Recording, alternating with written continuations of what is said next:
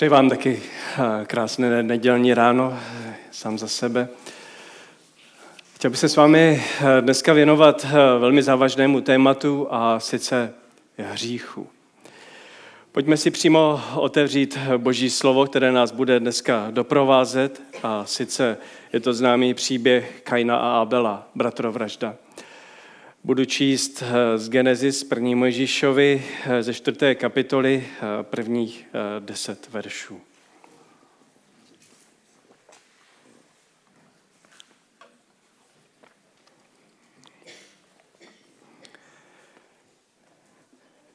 I poznal člověk svou ženu Evu a ta otěhotněla a porodila Kaina. Řekla, vytvořila se muže s hospodinem. Dále porodila jeho bratra Abela. Abel se stal pastýřem ovcí, ale Kain se stal rolníkem. Po nějakém čase se stalo, že Kain přinesl z plodů země obětní dar hospodinu.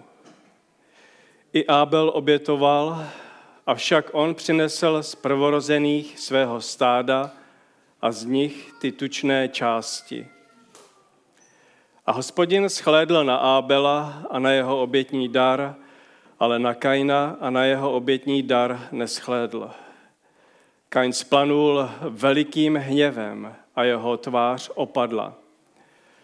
Hospodin Kainovi řekl, proč si splanul hněvem a proč tvoje tvář opadla?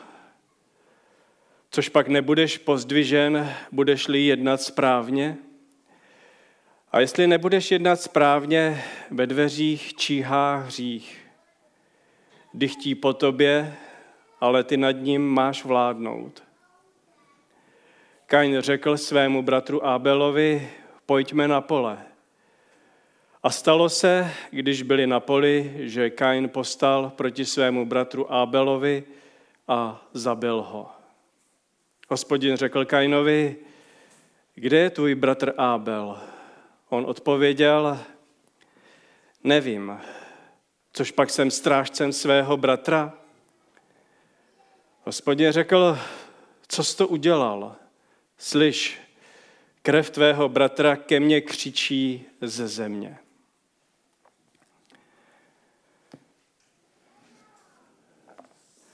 Tak,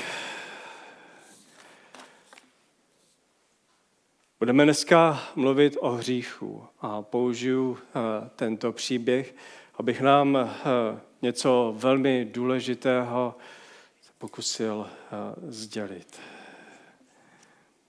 Všimněme si síly hříchu, jak hřích dokáže prostoupit celého člověka jaké má důsledky. Všimněme si rafinovanosti hříchu, a povíme si i o tom, jak se dá nad hříchem zvítězit. V sedmém verši eh, promlouvá ke Kainovi Bůh a říká, což pak nebudeš pozdvižen, budeš-li jednat správně. A jestli nebudeš jednat správně ve dveřích, čeká hřích. chtí po tobě, ale ty nad ním máš vládnout. Co je hřích? Jaká je povaha hříchu a, a jak se dá o hříchu mluvit? Je to už ve čtvrté kapitoli první Mojžíšovi, první knihy Bible, kde Bůh zcela jasně odkrývá, co to hřích je. Jaké má nedozírné důsledky a jak je velmi závažný. Je tam napsáno, ve dveřích čeká hřích a dychtí po tobě. Vnímáte, vnímáte ehm, co tato slova eh, říkají? Když Bůh používá tato slova, chce nás upozornit, že hřích má velikou moc a je velmi silný.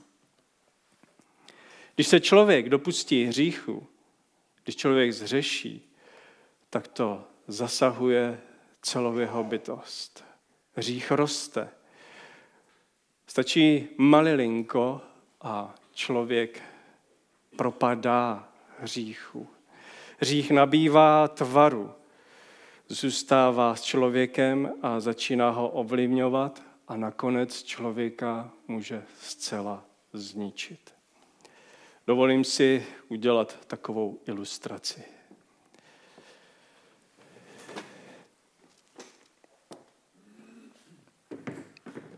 Použiju Danielovo sedátko a něco vám chci předvést. Tato nádoba s vodou je život. Ve vodě je život, se říká. A představte si, že tato voda není jenom člověk, ale že v té nádobě je celý váš život, všechny vaše vztahy, vaše děti, vaše rodiče, vaše manželství, vaši sousedé, přátelé, společenství, práce, vaše koníčky, prostě všechno, čím jste. Jak se dá mluvit o hříchu, že zasahuje do života člověka? Mám tady symbolický hřích. A vězte, že, vězte, že člověk může zřešit myšlenkou, činem, skutkem, pomyšlením, čímkoliv. Něčím velmi malým. A podívejte, jakou moc, jakou moc má hřích.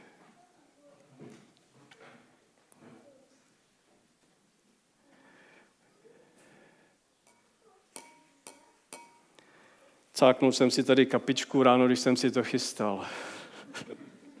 Míša. Hřích je likvidační. Nevím, jestli to půjde vyprat. Bylo toho asi 3 ml nebo 4. Oproti litru a půl. Velmi maličko. Tohle dokáže udělat hřích doslova má devastační vliv na celý život. A není to jen to, že člověk prostě zřeší myšlenkou. Skutečně to zasahuje celý život.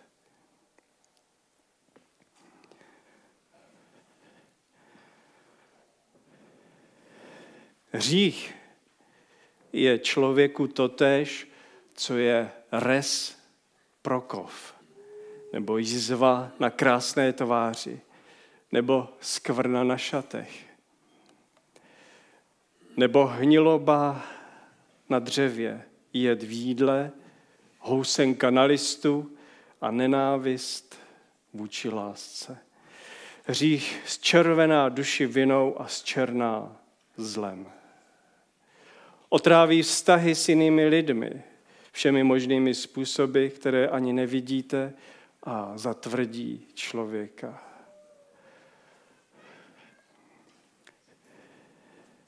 Když Bůh přichází k člověku, a dovolte mi z toho příběhu Kaina a Abela se ještě vrátit k tomu příběhu předtím, když selže Adam s Evou, tak jaké vidíme jednání?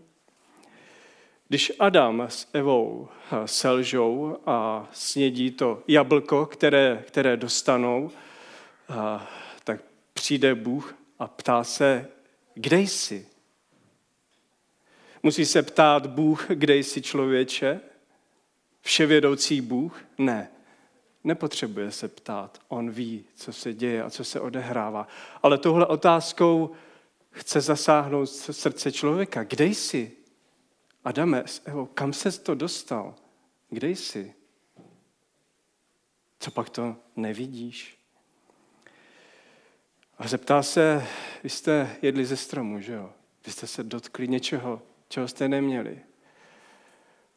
A co udělá Adam?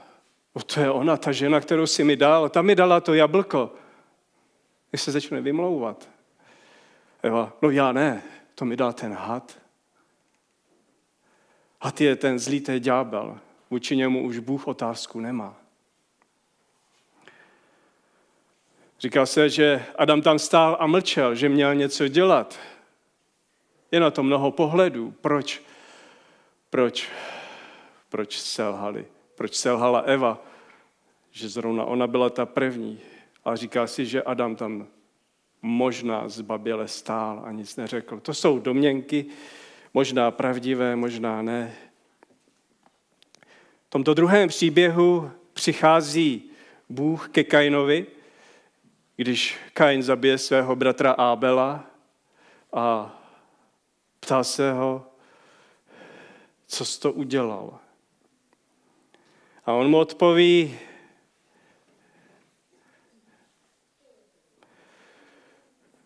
což pak jsem strážcem svého bratra? A Bůh říká, slyš, krev tvého bratra ke mně křičí ze země. Co jsi to udělal? A znova se ptám, co pak Bůh neví, co udělal? Ví moc dobře.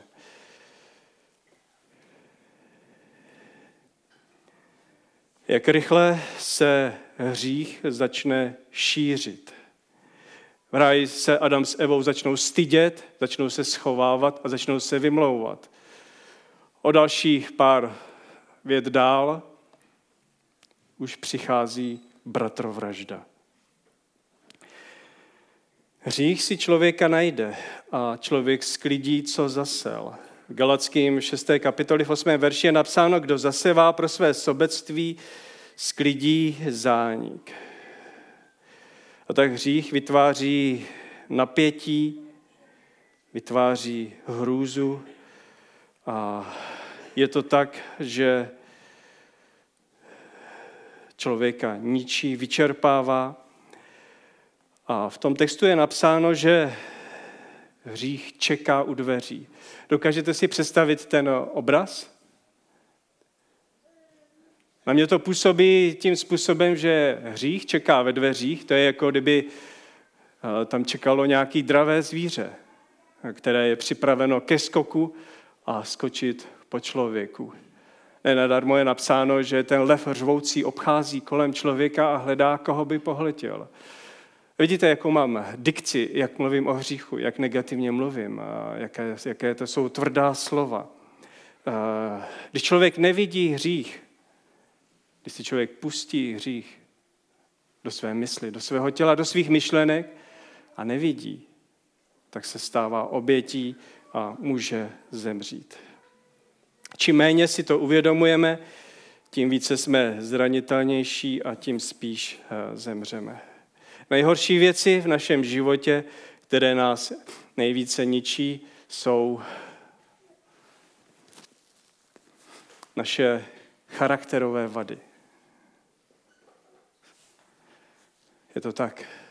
Co nejvíc ničí člověka, je hřích, který proniká do našeho charakteru. Jsou to ty věci, které my si nejméně připustíme. Jsou to ty věci, které popíráme, které omlouváme, racionalizujeme, které snižujeme. Když mi někdo řekne, ale podívej se, udělal si to a to, ale víš co, to, to není tak úplně, jak, jak si myslíš, to není tak, jak se domníváš. A tak se někdy díváme eh, na špatné věci kolem nás, takovejma očima, které vlastně jakoby vysvětlují a schovalují a tolerují a omlouvají a racionalizují chování člověka.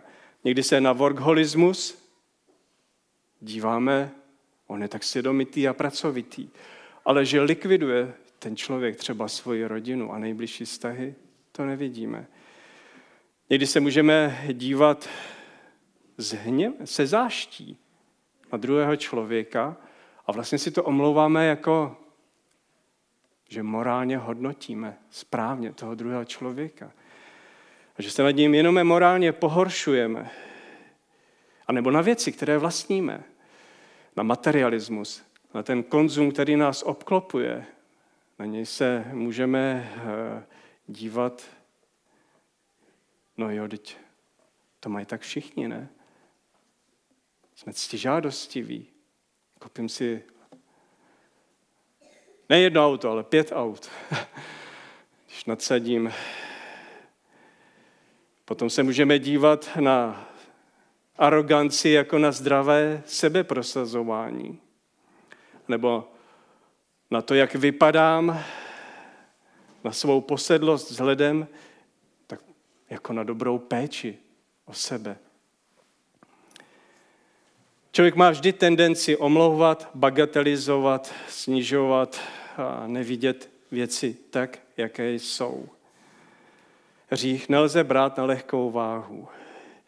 A teď pojďme do toho příběhu. Co se to, co se to tam stalo? Kain je zemědělec. Pěstuje plodiny. Sklízí obilí a Abel to je chovatel dobytka, bychom řekli. Ovce, krávy, chová dobytek. Oba dva přinášejí oběť, ale na jednu Bůh schlédne. A schlédne na oběť Abela. Je tam napsáno, že Abel přinesl nejtučnější z těch nejkrásnějších prvních kusů. Kain ten přinesl úrodu z toho obilí a z těch plodin zemědělských. V tom textu je to skryto. A proč? Proč jeden jo a proč druhý ne? Jsou zvířata lepší než obilí? Samozřejmě, že ne. Tak naivně si to nemyslíme. Víte, když chováte dobytek, my máme jenom 10 slepic nebo 12 slepic. Žádný velký dobytek nechováme. Ale když člověk přináší, přináší to, co získá z chovu dobytka, tak přinese ty telata, přinese všechny tato zvířata, ty novorozené, ty prvorozené a dává je hospodinu. A je tam napsáno, že Abel přinesl ty nejtučnější, nejkrásnější kusy. A kdybyste přinesli jedno tele a ten rok se vám narodili dvě, tak eh, dáte 50% z toho, co jste vlastně získali. A proč mluvit takto? Eh, ono se to týká i nás. Co já nesu hospodinu, co já nesu Bohu, co já přináším. A člověk je tvor velmi vypočítavý, vypočítatelný. Hmm. Dokáže spekulovat s tím, co přináší Bohu. Kain přinesl a pravděpodobně nepřinesl to nejlepší. Možná toho nepřinesl tolik, nevíme. Ale Bůh vidí do jeho srdce a on odhalil jeho motivy.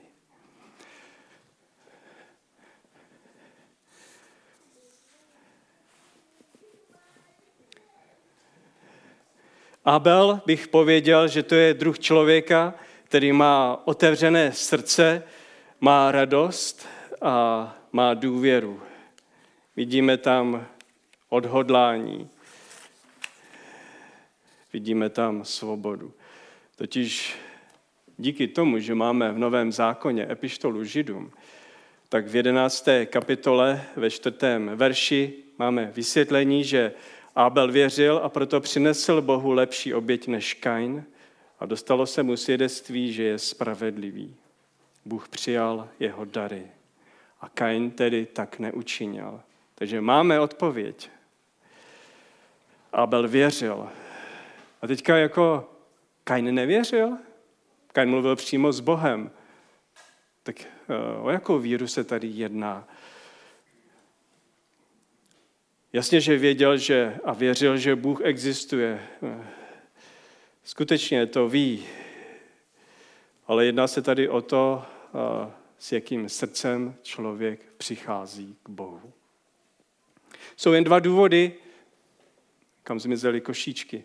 Jsou jenom dva, jo, tam já si je musím vzít. Nevidím. Jo, tady až. Díky.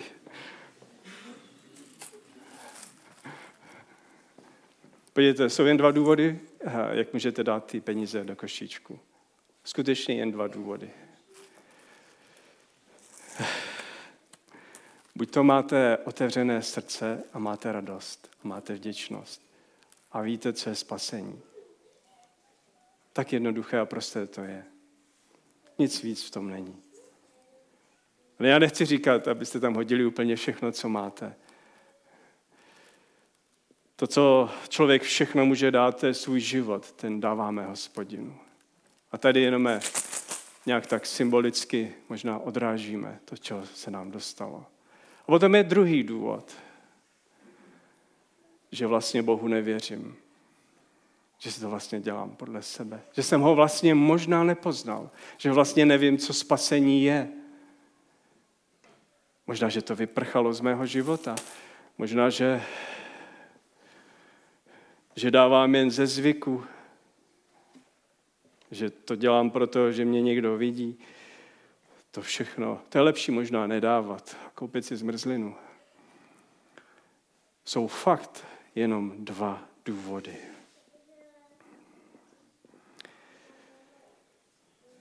A ještě bych řekl, možná oba dva jsou pracovitý, Kain s Abelem, oba dva chodí do kostela, oba dva se snaží plnit boží vůli, ale jeden je vděčný a otevřený a druhý je mrzutý, naštvaný, steklý, věčně naštvaný. Jak se to ten svět kolem mě vyvíjí. Kde je základní důvěra vašeho srdce?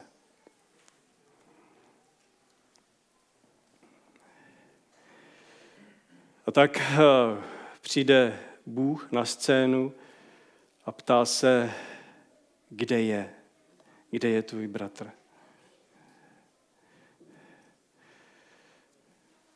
Všimněte si, eh, jak se ptá Bůh, kde je tvůj bratr? Kde je tvůj bližní? Kde je ten, na kom ti záleží? Kde je ten tvůj nejbližší? Kde je ten, kdo se ztrácí? Kdo je ten, kdo leží na poli? Kde je? No, Bůh to ví, ale on dává člověku příležitost. On se zeptá do jeho srdce.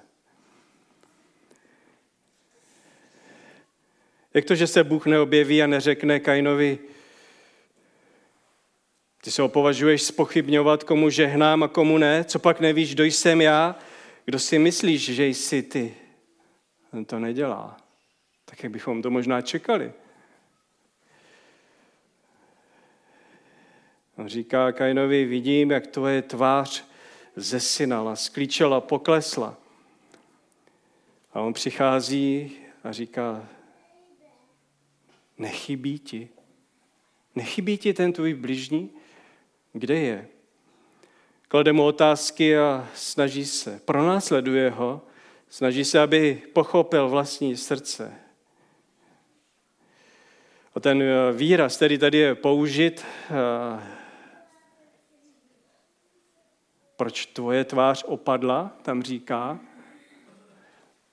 to znamená, eh, v ekumenickém překladu je zesinala a je to stav podobný smutku a depresi. Kajné. Co pak si myslíš? Eh, že to není na tobě vidět? A říká, co pak nebudeš pozdvižen, budeš-li jednat správně? Ty, Bůh dává člověku šanci. On toho Kajna neodsoudil.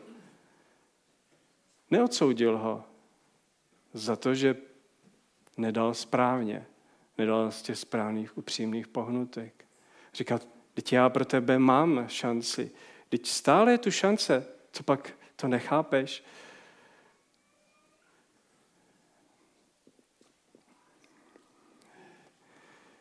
Nechci, aby tě ovládl hřích. Nechce ho vidět zahynout. Tam vidíme boží milost. V těch božích otázkách je boží láska. Kain zabije svého bratra a Bůh říká, poslouchej, krev křičí ze země. Tento obraz křičící krve ze země se objevuje na mnoha místech v písmu.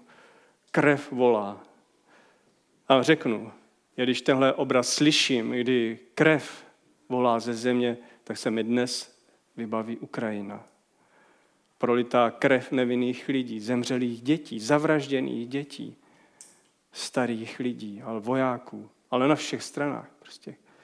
Ta krev křičí ze země k Bohu a volá po spravedlnosti. Člověk volá potom, aby Bůh přišel se svou spravedlností, aby to zlo zmizelo. My nechceme zlo. Zlo je něco tak strašného a tak ho vidíme stělesněně v tom vražedném konfliktu.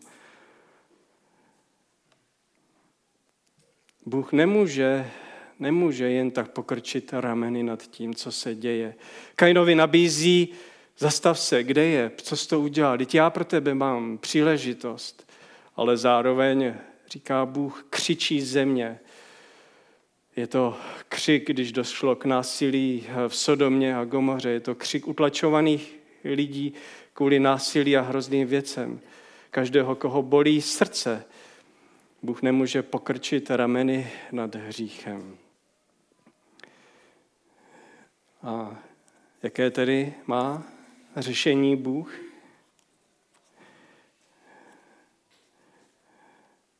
Bude schopen splnit svůj slib, který dal, Genesis 3.15. Když Bůh vyžene Adama a Evu z ráje, tak řekne, položím nepřátelství mezi tebe, to říká hadovi, a ženu a mezi símě tvé a símě její. Ono ti rozdrtí hlavu a ty jemu rozdrtí špatu. Když Bůh vyřkne svůj soud nad člověkem, tak zároveň řekne, že člověk rozdrtí hlavu tomu zlému. Ten had uštknul, dal jablko, zničil vztah. Ten had uštknul a přivedl Krista na kříž. Jenomže Kristus mu rošlápl hlavu. Kristus ho zabil.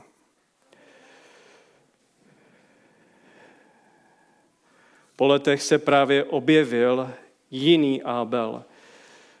Přišel do světa, který je plný Kainů, který ctí obětní systém a nevidí, nevidí milost, nevidí Božího ducha.